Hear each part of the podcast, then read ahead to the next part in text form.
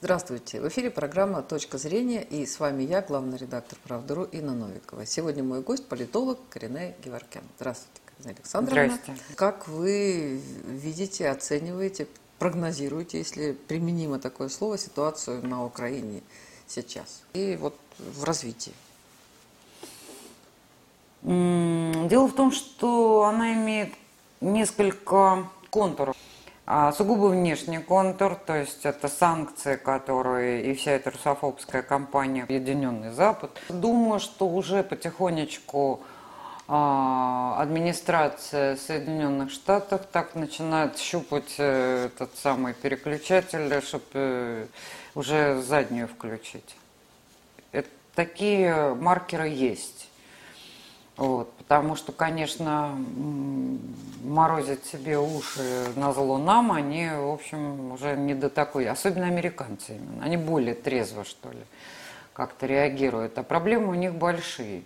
С коллегами из США я поддерживаю контакты, и я понимаю, какие у них проблемы. Проблемы колоссальные. Там промышленная инфляция, изношенность основных фондов. Я, даже я, филолог, не специалист, по ВПК, по всяким делам, я понимаю, что да, вот выделенные 40 миллиардов якобы на помощь Украине, и я понимала, что ВПК сидит, ручки потирает в Америке, что вот эти денежки-то нам достанутся и так далее. Стоп.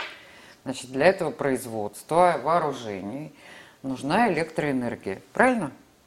Износ основных фондов в Соединенных Штатах чудовищный. Им денег было жаль, все и так работало, электроэнергии, чтобы зарядить смартфоны и айфоны хватало для того, чтобы запустить, перезапустить и вот так вот массово и серьезно ВПК, нужно модернизировать электростанции. На это у них уйдут, уйдет время как минимум до 2024 года. Потом они должны будут запускать вот этот свой ВПК. Некоторые специалисты, я спрашивала об этом, военные специалисты мне говорили, ну, может быть, к 26 году, да, на что-то. Извините, сейчас 22 За это время мы успеем пройти всю Украину и выйти на, границы, на границу с Венгрией, а Румынией и Польшей. В общем, первым маркером ухода американцев из Афганистана свидетельствовало о том, что все, Боливар не вынес двоих, то есть и национальное государство, и глобализацию.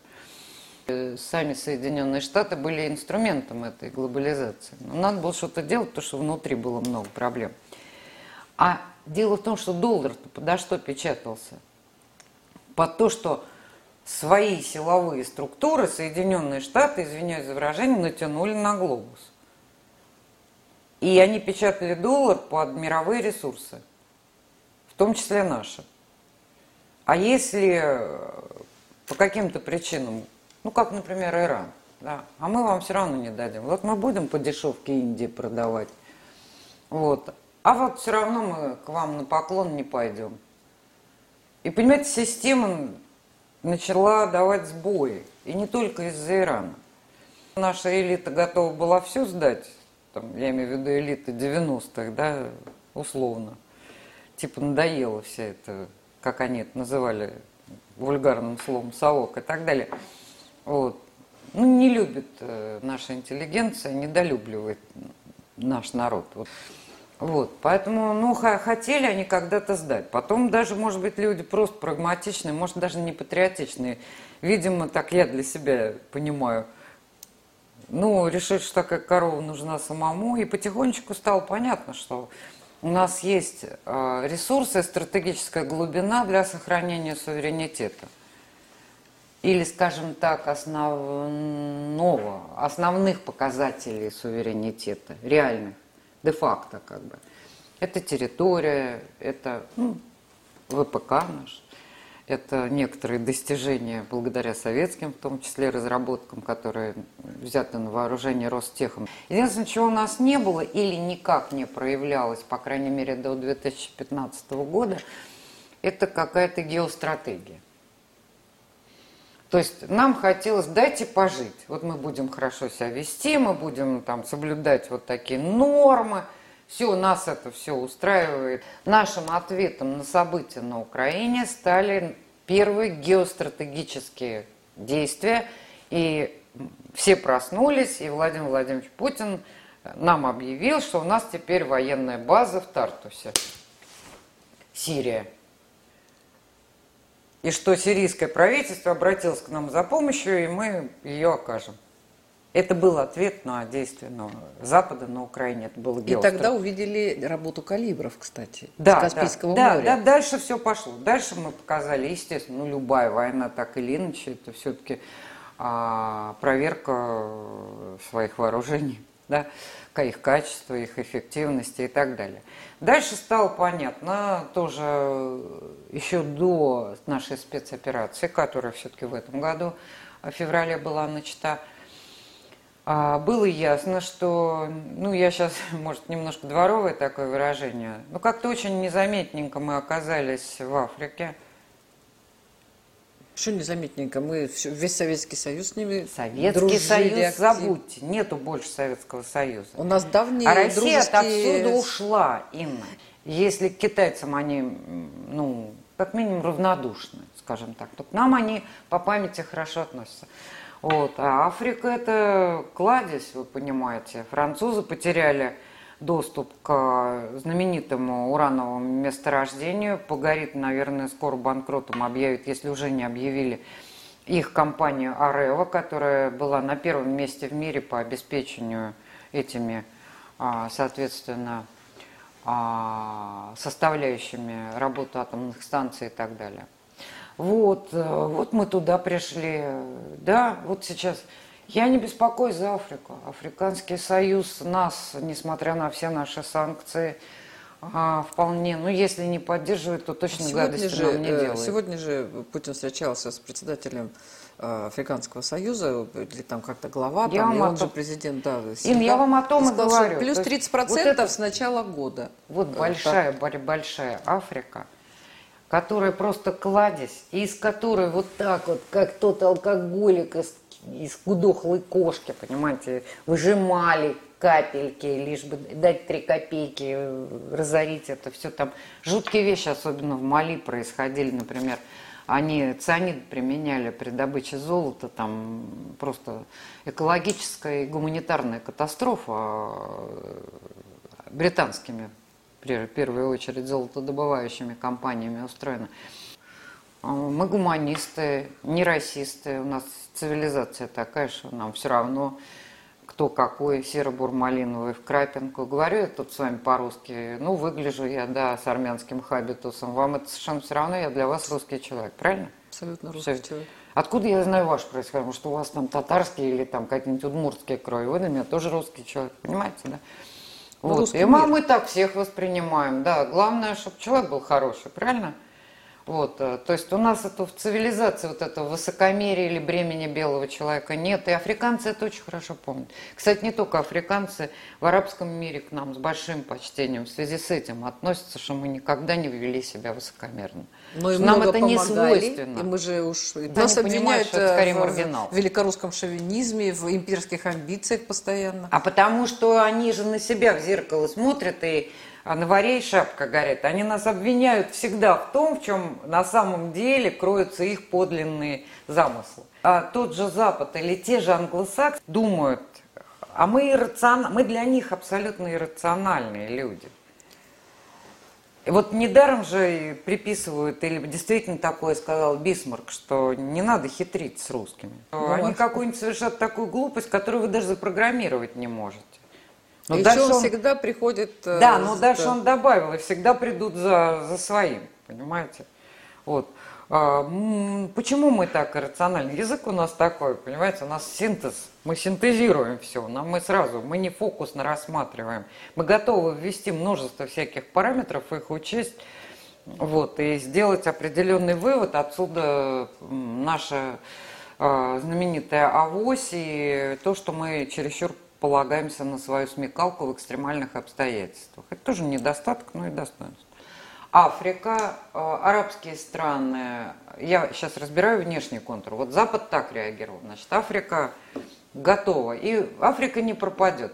Да, там может быть голодно в связи с засухой, но им есть за что, им есть чем платить нам за зерно. Я уже жду, как некоторые выйдут и скажут, мы что опять Африку должны кормить. Что значит кормить? Они у нас покупать будут, просто мы им будем продавать. А тем, кто оказывает нам, стелит зеленую дорожку, то есть красную дорожку и включает зеленый свет, мы даже, может быть, по льготным ценам будем продавать пшеницу. Чего вы взяли-то? Им есть чем платить. У них есть уран, у них есть золото, у них есть палладий, там чего у них только нет. У них там все есть. Вот, и нефть, и газ тоже есть. Вот, поэтому им есть чем платить, не надо так у них это самое высокомерно относиться к африканцам. А, это взаимовыгодные отношения. Теперь арабский Восток. Потому как э, принц Саудовский не брал трубку, когда ему Байден названивал, все-таки молодой человек мог бы старика уважить. Вот. Э, да и в Эмиратах, как вы видите. Ну что, они не поняли, что все их активы, которые колоссальные, которые они вложили в Соединенные Штаты, вот так вот, тынь, одной кнопкой, ну, могут быть арестованы. Ну хорошо, ладно, предположим, ну, судьбы Каддафи они не ждали, да, там, судьбы Саддама ну, Хусейна Ну, Каддафи они тоже, не ждали. и Саддам Хусейн не ждал такой вот, Естественно, да. Более того, они были абсолютно проамериканские. Вот, а, и эти вроде бы союзники, там у них базы на... У Эмиратов-то какие базы там на территории, да, американские, британские. Вот, причем в ключевых местах, я замечу. Бахрейн, например, да, вот Армузский пролив, там все это мореплавание, 60% углеводородов э, морскими перевозками там проходит. Ну, и вдруг эти говорят, они же все поняли после того, как эти арестовали наши капиталы, а у нас, э, мы ядерная держава, мы постоянный член Совбеза ООН, и тут с нами вот так. Они чего, идиоты что ли? Вот американцы на что при этом? Они порушили сами собственную систему. Все, они порушили систему доверия к американскому способу управления. Они перестали быть во всех смыслах надежными партнерами. Да, они могли там, там предать, так предать, развернуться. Но все, что касалось вот этой финансовой да, структуры и доллара как международного м, платежного средства, они сами порушили эту систему. И сейчас э, Саудовская Аравия и Эмираты выводят капиталы, да. по-тихому, без всякой любви договариваются с э, неудобным для Штатов Ираном, Иран разговаривает с американцами в Вене по возобновлению соглашения по ядерной программе. Они же прибежали к Ирану и сказали, продайте нам нефть или там газ. То, что и такое. к Венесуэле, заметьте. К Венесуэле, которую, которую пытались гнобили, сколько да. раз там с, А сейчас снять. уже готовы Мадуро в темечко целовать. Ну это вообще что? Ну все уже все поняли, понимаете? Акела уже столько раз промахнулся, что все уже все поняли и думают, как бы так вот лыжи развернуть, чтобы не упасть. А, мы ведь не поддерживали ни, а, вот если говорить про, а, и, про Евро, и про Варшавский договор, и про бывший СССР, не поддерживали ни э, какие-то прорусские и русские общины, ни оппозиционные партии, которые бы тоже были бы там нам, нам какой-то там опорой. А что значит ну, поддерживали, не поддерживали? Как, как американцы поддерживают? У них есть такие статьи в бюджетах на, на демократию в России, Украине, Молдавии. Когда произошел Э, произошла вся эта история с Крымом, а я написала статью «Крым, двоеточие, прощание с постмодерном». Вот это все, что произвел постмодерн, включая чрезмерную увлеченность виртуальностью, а не того, как на самом деле. На Земле, вот так как есть, в действительности есть русское слово, действительность, да, оно вообще не имеет отношения к этой виртуальной реальности к этому вымышленному миру. Оно вообще отрывается от него совершенно. И, между прочим, э, этот вымышленный мир э, не накормить, э, не это самое, семью создать в том смысле, в прямом семейных отношений и детей и прочее, прочее, не в состоянии. Вот эта имитация уходит.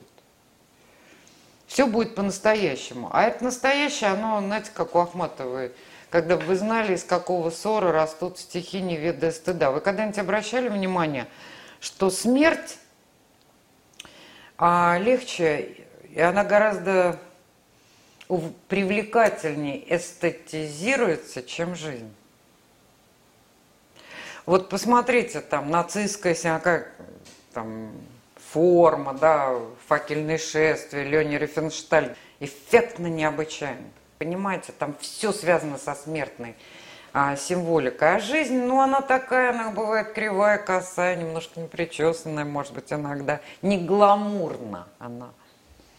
Вот смерть, она как-то величественна и вот, как ни странно, гламуризируется. Имеет свою символику. И эта символика, она действительно с эстетической точки зрения очень привлекательна. Она очень эффектна. А вот жизнь, ну как ты ее воспоешь? Ну голубое небо, ну золотое солнце, пусть всегда будет солнце. Ну дети слюнявые, сопливые, там грязные, извалявшиеся в лужах, и, и что? Хулиганы. Вот она такая, понимаете, с ней всегда куча проблем – вроде бы с этой жизнью, а со смертью так все красиво. Да. Эстетика такая. Вот. Но русская цивилизация не приемлет, э, она, русская цивилизация вообще смерти стесняется. У нас даже Кощей Бессмертный. Ну, все мы читали эти сказки, да, детские, русские сказки. Раз я русский человек, я на русских сказках и выросла. Иллюстрации Васнецов, Билибин. Все помните, да? Вот. Ну, вспомните, у нас даже Кощей бессмертный. Это чисто русский такой вот. Русский дух и русской Русью пахнет. Что, у него и то смерть есть. У смерти есть смерть. В нашем понимании. Мы можем убить смерть. Мы можем преодолеть смерть. У нас все время вот это вот, мы не, не миримся со смертью. На этом родился русский космизм. Я-то сам, ну, умру, и меня в землю закопают, а вот то, что солнце погаснет, Но... Человечество погибнет, я не готов не, ну, христианство смириться. говорит, смерти нет. Ну, конечно. Смерти нет. Это в христианстве. И нам это очень созвучно. Мы за жизнь, понимаете? И мы не гламурные. Вот русская цивилизация чужда гламура, как, в общем, пошлости. Мы тонко чувствуем пошлость. Ну вот, э, может быть, в этом такая ситуация, да, что э, такой вот список ходил даже по социальным сетям, сколько всего Россия открыла, скольким странам она дала независимость, э, скольким она помогла, сколько там изобретений ученых, музыкантов, композиторов. И вот э, это как-то прячется, стесняется, вот как-то, да, и те, которых мы освободили и кому дали независимость, они совершенно не торопятся быть нам благодарными. Вот если бы мы были более жесткими, то тогда бы нас ценили, уважали Я вообще считаю, что у нас другой подход в этом плане, и вообще разговор на эту тему не стал бы поощрять. А, замечательный русский историк Ключевский а, в одном из своих афоризмов сказал следующее, что быть неблагодарным подло, а ждать благодарности глупо. Мы знаем, не надо ждать благодарности. И делаем мы то, что мы делаем, потому что мы так хотим. Когда речь идет о странах, э, мы делаем это в том числе, исходя из очень серьезных прагматических соображений, не всегда прямых. И это умно. Потому что, ну, например, мы там гуманитарную помощь какому-нибудь африканскому, какой-нибудь а, элите африканской страны оказывали, условно сейчас говорю, на 5 миллионов долларов. Но вы знаете, что, условно же говорю, на 5 миллиардов долларов они в своей акватории разрешали нам рыбу ловить. То есть а мы по-другому договариваемся. Ведь Российская империя никогда не была колониальной. Свои окраины она развивала так больше же, даже, даже, чем да. в Центральной России. В этом смысле определенные фрустрации у русского суперэтноса имеются. Возьмите там мою историческую родину, Армению. Ну да, конечно, там благодаря кадровым возможностям 60% населения а, советской Армении было задействовано трудового. а, трудящегося а, в наукоемком оборонном производстве. Очень серьезно, конечно. Но я замечу вам, 1960 год, 15 лет после Великой Отечественной войны прошло. Всего-то. Армения вся телефонизирована, а вы представьте себе рельеф, вы же там бывали, мы там, там с вами вместе да, один да, раз были, да. Вся телефонизирована, вся газифицирована и вся электрифицирована. И Армения, ну, тоже бедная, я еще помню, 60-е годы. Правда, люди жили еще очень бедно в массе своей, но Армения очень быстро разбогатела. И, конечно, даже сравнить нельзя было с центральной Россией, как жила Армения. Это не в упрек даже властям, я сейчас говорю. Просто это было сделано, потому что рядом это единственная страна, которая граничила прямо вот через границу базы НАТО. Понятно, да, почему телефонизировано все. То есть это, это приграничная фактически территория. Для нас это... Россия никогда не была колониальной империей. Мы не ведем себя как колонисты. И все. Мы по-другому строим отношения. Нам нужны взаимовыгодные партнерские отношения. Взять тоже Болгарию. Для нас это было там миллион двести, двести или миллиард двести миллионов золотых, 200 тысяч э, погибших там только там ошибки. При этом а, мы получили Бессарабию, там еще какие-то там три маленьких области, всем выделили кучу территорий, и все нас обиделись. В итоге Болгария во всех войнах была против э, России, Советского Союза, хотя болгары очень любят русских. Примеров. Я понимаю, о чем вы говорите. Значит, так, а, наши положительные качества системные а, не отменяют э, того, что конкретные исполнители совершают э, серьезные ошибки, а, которые вызывают достаточно ну, болевой синдром у тех или иных небольших народов. Я вижу на сегодняшний день, с моей точки зрения, для стратегической перспективы а, некоторое очень ущербное поведение а, российских ведомств на постсоветском пространстве. Вот я сейчас это вижу по Армении, которая поряд... Вот вы говорите, неблагодарна. Но вы знаете, я не, я не встречала до относительно недавнего времени, скажем так, когда вот западные армяне... Ну, западные армяне, они даже не антирусские – они просто не знают Россию. Вот так. А когда им начинаешь рассказывать, они как-то так э, довольно легко перевербовываются, если можно так выразиться. Они просто не знают Россию. Они даже, например, там иногда они не знают, что... Как его не знают, что армянская община в Москве живет с 15 века, да это по летописям. На Красной площади, знаете, стоит храм Покрова.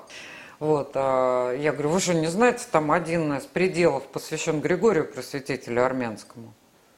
Ой, да вы что? Ну да, и так далее. Начинаешь рассказывать. Они очень удивляются. Но это сейчас не, не об этом. Но вы знаете, вот это... Мы ни во что не вмешиваемся, как говорит наш МИД. Мы не... То есть, да, как вы сказали, американцы там НКО, то все 540. Но люди трудно живут. Трудно очень жили. Вы никак не работали с обществом с армянским. И, вся, и вы думали, что вся эта прорусскость, вот она всегда так и будет. Но так нельзя. есть проблемы. Проблемы серьезные, трагические, связанные в том числе с войной, вот это 44-дневной 20 года. Я не говорю, что идите, пожалуйста, и вот э, плюньте в сторону Баку и расцелуйте Ереван. Ну, ну, ты Баку недоволен такой политикой, если там выходят и выносят украинский флаг, да, когда вот мы начали спецоперацию. Русские вон кричат.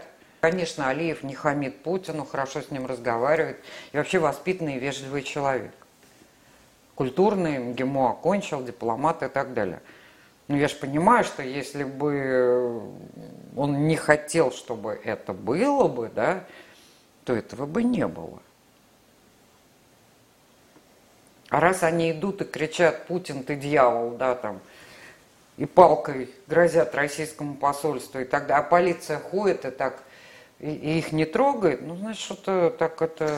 Я не, не к тому, что они, они плохие, а армяне мои хорошие. Я говорю о том, что, значит, и эти недовольны, и эти недовольны. А в Ереване я знаю, когда люди выступают, и, например, там анти, русофобские демонстрации украинцы попытались. Беженцы Украины есть и в Ереване. Сейчас там 100 тысяч только из России. Те же айтишники туда же побежали, в Ереван. Там нельзя снять квартиру. И они устроили пикеты под стенами российского посольства. А вышли молодые тоже армяне, которые их просто загнали за можа и кричали, вы, вы такие высяки, вы не смеете тут заниматься, тут иди, свой, свою бандеровщину а, пропагандировать и так далее. Ну хорошо, ну хотя бы в российских СМИ как-то можно, ну, хоть просто осветить, без комментариев этот эпизод.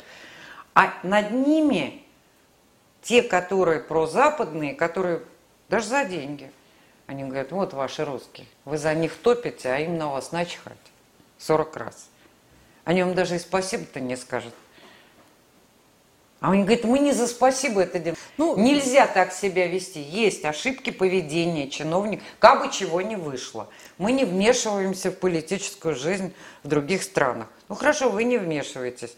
Может выйти какой-то сотрудник посольства, пожать руку тому же, кто кричит, что мы тут не позволим ну, как бы, что, не, Это везде, это, это везде. Но э, там по, по поводу Армении, там же тоже там То же самое есть и в истории. Ну, я могу вам сказать один из эпизодов. Вы никогда не задумывались, почему а, такое количество талантливых революционеров, большевиков, а, вышло из Закавказья? Из всех этих нынешних республик. И Грузия, Армения, Азербайджан. Там не было крепостного права. Там почему? А я вам скажу, потому что очень интересно иногда ошибки допускало центральное правительство. Там был такой, например, в второй половине 19 века. Вдруг с какого-то будуна было принято решение о конфискации церковных ценностей армянской и грузинской церкви, о закрытии церковно-приходских школ почему-то там – Хотя церковно-приходские школы, как от Ивана Грозного, так до 1917 года октября работали в России. Чего закрыли людям школы церковно-приходские? Они там в деревне обучались читать, писать, считать.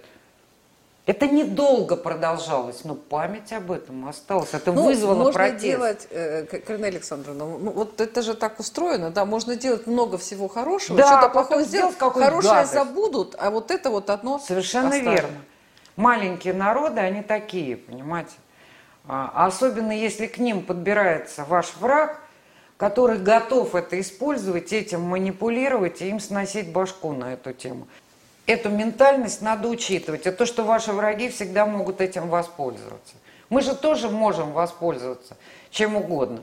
Мы сами иронизируем, а вы там негров линчевали, а вы индейцев порушили и так далее. Но поверьте мне, а, те же индейцы знают, что мы им реально сочувствовали. Мы никогда так к людям не относились. Понимаете? Вот, и, и у американцев есть свои слабости – как бы на эту тему. И они наделали массу. Вы думаете, им забудут эти ошибки? Не забудут. И жестоко расправятся, как мы сейчас видели, то, что произошло в ЮАР. Правильно? Там сейчас идет геноцид белых. Да. Эти белые пишут в ООН, на них плевать хотели, никто не обращает внимания. Кому они написали в результате? Догадайтесь трех раз. Что, неужели Путин? Да. Они уже к нам приехали и пытаются примериться, где им лучше. Они, конечно, предпочли бы Ставрополь. Ну, вначале ведь у них действительно была программа, там был этот протеид, была программа, что там они, зазывали они, там белых Они людей. приедут, да. Ну, Потому возможно. что жить там невозможно для них. Ну вот вам, пожалуйста, как это оборачивается конечном итоге. И я совершенно не желаю американцам никакого зла, чтобы вы правильно понимали. Вот, ну просто я вам говорю, ну, ну каждый совершает свои ошибки, и мы за свои будем расплачиваться. Вот, а что касается тех же а, болгар, то вы понимаете, ну вот я знаю Словакия, Словакия тоже всегда против нас, да. Но вы знаете, глубина симпатии в народе, именно вот в обществе, в народе, не в политикуме – а, именно к России, к русским, она есть. мы на это не обращаем никакого внимания. Вот есть такой политик, бывший председатель Верховного суда Словакии, э, господин Гарабин. Он 9 мая пришел с, с огромным букетом цветов, да. чтобы возложить к мемориалу. Его полиция под Микитки не давала ему положить эти цветы. Вот. Э, и задержали его. Ну, он законник же, он сам юрист, вы понимаете. Он говорит, а вы покажите мне хоть какой-то пункт, по которому вы меня задержали. А пункта нет. Запрещено возлагать цветы к памятнику, за который отвечает государство. Кстати, он в очень хорошем состоянии, все эти мемориалы в Словакии, замечу я вам, в очень хорошем состоянии. Сама их посещал. Вот. Но тем не менее, там уже там следствие, что он там неправильно себя вел и так далее. Он же это сделал не для того, чтобы ему Путин спасибо сказал. Тоже. Это тоже существует. Но мы можем хотя бы показать, найти способ продемонстрировать, что такого рода людей мы поддерживаем. Ну... Он не лакей. Он нам не кланяется, он не ради нас, он ради себя сделал, ради справедливости того, о чем вы говорите. Потому что советский солдат-освободитель освободил Словакию. Он честно, он каждый год приходит. Это не то, что он только сегодня, только сейчас, в мае пришел. Он всегда, всю жизнь ходил к этому мемориалу. Ну хотя бы вот, и это политическая фигура. А чем мы его не поддерживаем? Да сейчас, не знаешь, начнешь поддерживать, человеку еще хуже будет. Ну, надо разобраться, надо спросить. А мы можем вас поддержать, да, предположим, ну, найти способ. А мы можем как-то вас поддержать? Вот я знаю, например, я этот сюжет с ним а, на Первом канале российского телевидения что-то сказал по поводу него – так вы можете себе представить, мне из Словакии позвонили и сказали, а вы не могли бы вот этот кусочек, нам важно. Значит, почему-то важно. Им приятно, что их упоминают. Ну, не надо недооценивать все это. Ну, короче говоря, у нас масса, масса, и, и у МИДа, и не только у МИДа, масса недоработок во всех этих... А знаете, я вам еще одну парадоксальную вещь скажу. Я хорошо знакома была с э, прибалтийской богемой театральной, художественной, а, советского времени, такой диссидентской, националистической. А вы знаете, что они все сейчас на 180 градусов? Именно эти люди, те, которые были за то, чтобы выйти из состава Советского Союза, которые ругали Москву, которые мечтали не слышать русскую речь, прозрели. Именно они, вот эти бывшие националисты, по крайней мере, в Латвии, которые прозрели, и в Литве, я с ними общалась, они честно признаются, да, да, мы были такие. Именно они сейчас русским людям помогают, которые не граждане. Кстати, Станислав, Гор... Э, Станислав Говорухин покойный, он как-то сказал, что если бы я знал, к чему приведет развал Советского Союза, я бы никогда не боролся за то, чтобы вот его уничтожить. И они же говорят мне то же самое. Я говорю, ну так надо садиться, давайте за стол переговоров. Они такие трогательные люди, ну в хорошем смысле слова, мои собеседники в Латвии, я помню. Они говорят, русские с нами не сядут. Я говорю, почему? Ну, а мы уже столько наговорили. Они не простят. Это, между прочим, общественники. Или это та же художественная богема. Иногда люди, кстати, очень авторитетные в своих странах. И они борются. А вот... Э, они борются. Я знаю, что они организовывают ресурсы. Никакого отношения ни от нас с ним... Я точно могу вам сказать, нет нашего финансирования или нашей поддержки. Их никто даже не знает. Я спрашивала э, на определенных, э, как бы это сказать, в определенных местах, где могли бы об этом знать. А вы знаете, вот такой ресурс есть в Литве, вот такой ресурс есть в Латвии. Они даже не знают о таких ресурсах.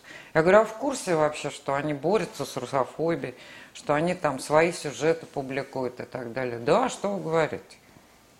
Ну, и как бы я не видела особо. Ну, поэтому они реакции. какого-то существенного влияния на общественное сознание, к сожалению, не могут оказать. И еще у меня вопрос по поводу а, того поколения, которое помнит а, Советский Союз и времена незадолго после Советского Союза, ну, хотя бы даже 10 лет, да, и молодое поколение, которым не с чем сравнить на Украине. Молодежь там, они нацифицированы активно. И то же самое в Прибалтике. Там ведь и и, и все люди, которые видели Советский Союз, сравнивают, и они а, а, как раз там вот то, о чем вы говорите, такую позицию имеют. А молодежь, они прозападные, они очень верят вот этим всем фейкам. И вот что делать-то? Это наша молодежь, то нужно понимать, как с ней разговаривать. Меня поражает эта молодежь, э, которая, скажем, а, повторяют эти западные довольно примитивные мантры. И так, а когда задаешь вопрос, а чего вы строем ходите? Почему строим? Они спрашивают. А я говорю, ну вы же повторите, вы что-то свое скажите. Хорошо, покритикуйте. Какую-нибудь зубодробительную скажите, критику там в адрес того же Путина, пожалуйста. Или нашей истории. Чего-нибудь скажите такое, ну свое скажите. Не повторяйте за другим.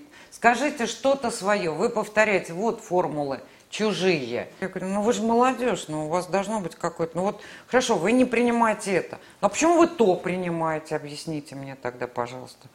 Почему вы не критично воспринимаете это, и суперкритично это? Вы не чувствуете сами, что тут дисбаланс? Я тут разговаривала с молодежью такой богемой именно. Дизайнеры там, художники и так далее. И они все, значит, вот э, начали с того, что война на Украине, ох, ах, ужас, ужас. Вот, и, и так с вызовом, знаете. Я говорю, и? Ну, я говорю, ребят, ну вот, э, да, там, предаварийное состояние атомных станций, биолаборатория, это уже доказано. Я говорю, я с экспертом ООН, не русским говорил на эту тему по поводу этих биолабораторий. Но начинаем серьезные вещи говорить. Вы меня услышите только. Ну и что, у вас это устроит, да, вот, чтобы тут взорвалось, на вас бы это пошло. Все равно надо было начинать кампанию. Мы не можем допустить, чтобы на нас пошло атомное облако или а, какие-то пандемии, которые бы нас выкосили. Это же и вас касается. И в конце концов, и когда я им сказала, удивительно, ну вы все время строем ходите. Я как привыкла к тому, что люди из мира искусства все-таки строем не ходят. Вы одно и то же все говорите. Ну, говорили бы разное. Плохое, но разное.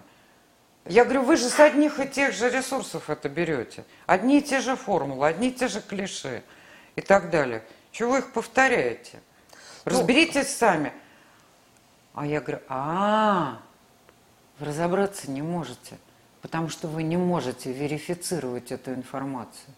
Вот не можете верифицировать, тогда возьмите рот на замок и молчите вообще – а мы не верим в Министерство обороны. Я говорю, хорошо. Но вы тогда и туда не верьте. И молчите, раз вы не можете проверить, правда это или нет. Тогда вообще не выносите суждений.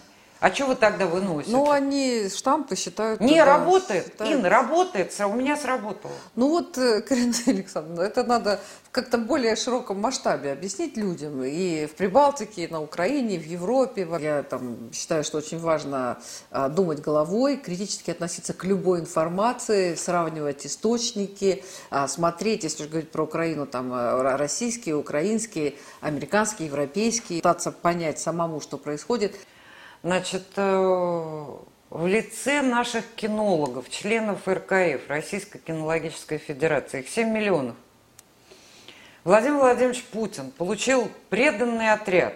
Я, я с ними просто общаюсь, поэтому.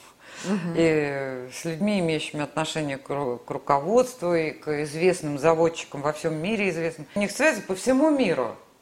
Ну, тоже понимаете, они там щенков продавали угу. в Австралию, в Америку. Сказали, в лице нас Владимир Владимирович получил преданный отряд. Мы раньше даже на выборы не ходили. Сейчас, если его выбирать будет, мы будем за него голосовать. Я, значит, на них смотрю, они далеки от политики, от всего.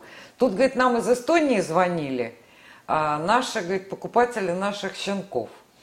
Я говорю, и они говорят, а да, и уточняю, и вам звонили эстонские эстонцы или русские эстонцы. Не, эстонские эстонцы звонили. Я говорю, и что? Началом спецоперации они нам позвонили, поздравили и сказали, ну, наконец-то в мире появился мужик с соответствующими тестикулами и наведет порядок в этом мировом бардаке. И русскому человеку, знаете, чего не хватает? Вот именно этническому русскому человеку, который погоду основную тут у нас в цивилизации и делает, да? Русский человек гиперрефлексивен. Вот меня так ругают, видно прям, вот говорят мне такие гадости, он сразу начинает, а может действительно что-то во мне не так. Да все так, хочется сказать. Дорогой, успокойся. Нет у тебя ни хвоста, ни рогов, и серый ты не пахнешь. Вот что русскому человеку надо сказать. И история у тебя Ирина не хуже, а временами лучше, чем у других сильно народов, лучше. которые Есть тебя такая ругают. пословица, что, или там поговорка, как это называется, русские э, медленно запрягают, но быстро ездят.